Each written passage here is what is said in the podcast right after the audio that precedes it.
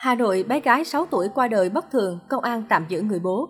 Sáng 17 tháng 9, cơ quan chức năng thành phố Hà Nội đang tích cực điều tra vụ việc bé gái qua đời bất thường ở ngõ 323 Xuân Đỉnh, quận Bắc Từ Liêm, khiến dư luận địa phương xôn xao. Hiện tại, cửa chính của ngôi nhà kinh doanh tạp hóa chuyên bán nước tinh khiết đã được niêm phong. Cảnh sát có mặt bên ngoài đang thu thập thông tin từ hàng xóm. Nhiều người xung quanh cho biết do thời điểm này đang diễn ra dịch Covid-19 nên đa số họ chỉ nghe thông tin, không có ai chứng kiến vụ việc. Người hàng xóm ở đối diện với gia đình nạn nhân cho biết họ chỉ thấy hai bố mẹ bối rối bế cháu bé đi cấp cứu, nhưng không rõ chuyện gì đã xảy ra. Trao đổi với Jin, nam bảo vệ tòa chung cư đối diện ngôi nhà cho biết khoảng 17 giờ hôm qua, ông thấy bé gái được bố mẹ bế ra khỏi nhà đưa đi cấp cứu trong tình trạng không tỉnh táo. Lúc đó mọi người chỉ nghĩ cháu bé bị ốm, người này nói. Trong khi đó, một hàng xóm khác của gia đình bé gái cho biết khi người nhà đưa nạn nhân đi cấp cứu thì bảo bé bị cảm. Bé gái rất ngoan, thỉnh thoảng tôi gặp cháu lúc bé đạp xe, chơi trước cửa nhà, còn bố mẹ của cháu thì tôi không giao lưu, họ sống khép kín. Bà S, hàng xóm sống gần nhà bé gái, nói và cho biết rất bất ngờ khi nghe tin nạn nhân có dấu hiệu bị bạo hành.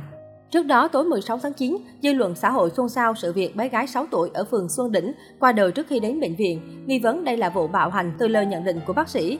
Theo thông tin từ những người hàng xóm, sự việc xảy ra vào khoảng 11 giờ đến 15 giờ ngày 16 tháng 9 tại nhà riêng của nạn nhân ở phường Xuân Đỉnh.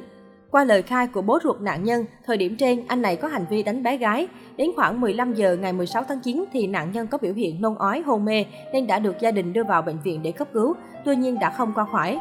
Một nguồn tin cho hay, cơ quan công an đang tạm giữ bố nạn nhân để tiếp tục điều tra làm rõ sự việc. Được biết cháu bé đang học tại trường tiểu học Xuân Đỉnh, quận Bắc Từ Liêm.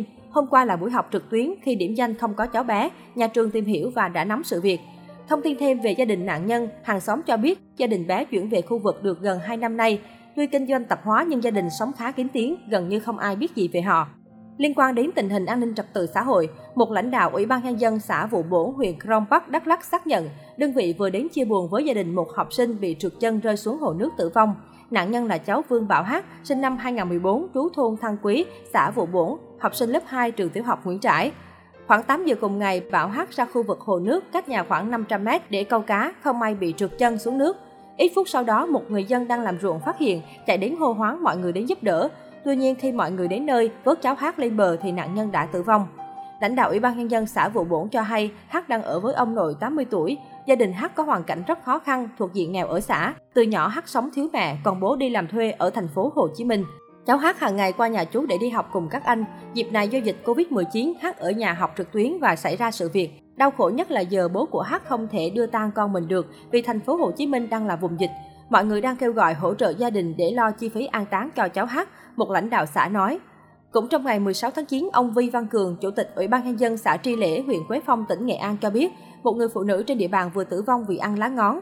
Theo đó, vào lúc 22 giờ ngày 15 tháng 9, người dân bản Tam Hợp phát hiện chị LIV, 39 tuổi, trú bản Tam Hợp, xã Tri Lễ có biểu hiện ngộ độc.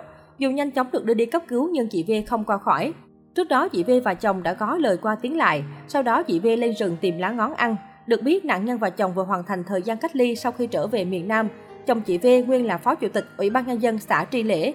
Hiện thi thể chị V đã được bàn giao cho gia đình để làm thủ tục mai táng theo phong tục địa phương.